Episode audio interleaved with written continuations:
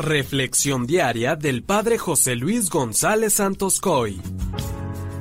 ¿Cuántas veces no nos hemos sentido indignos por nuestros pecados y pensamos que no podemos acercarnos a Dios? ¿Cuántas veces hemos hecho caso a la tentación de recordar todas nuestras faltas pasadas y de pensar que ya no podremos superar tal o cual pecado?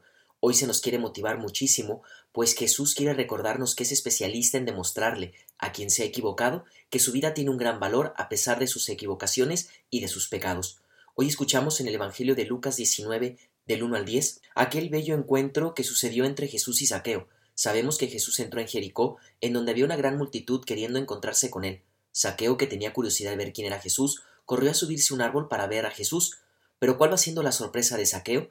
Que Jesús se dirigió hasta donde él estaba, alzó la vista y con mucho amor le dijo Saqueo, bájate pronto, porque hoy me tengo que hospedar en tu casa. Sabemos que aquel hombre se bajó rápidamente y recibió a Jesús en su casa con mucha alegría. ¿Qué es lo importante de este encuentro y qué fue lo que sucedió en el corazón de Saqueo?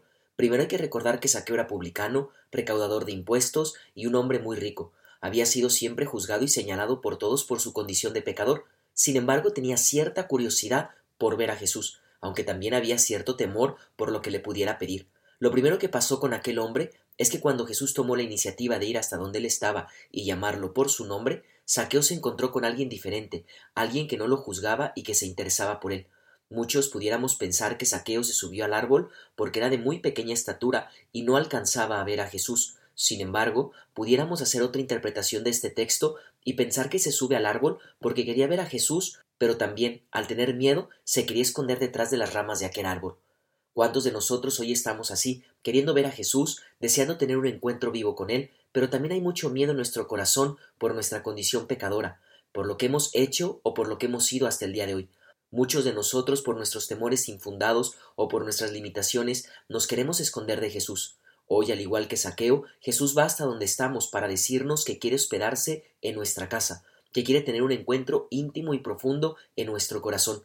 Jesús es alguien distinto que no nos juzga, sino que nos abraza y nos da todo su amor.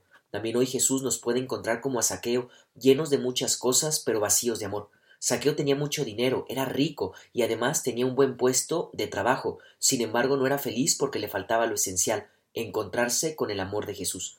¿Qué cosas hoy te separan de Dios y qué cosas le están robando el lugar de tu vida que le corresponde únicamente a Jesús? Saqueo se puso de pie al final del encuentro con Jesús en su casa. Esto significa la conversión, el dejar esa vida cómoda. Se decidió a salir de su zona de confort y se deshizo de lo que más tenía para que en ese momento Jesús habitara en su corazón. ¿Qué estarías dispuesto hoy a dejar con tal de encontrarte con ese amor de Jesús? Que la bendición de Dios Todopoderoso, que es Padre, y Espíritu Santo, descienda sobre ti y permanezca para siempre. Amén.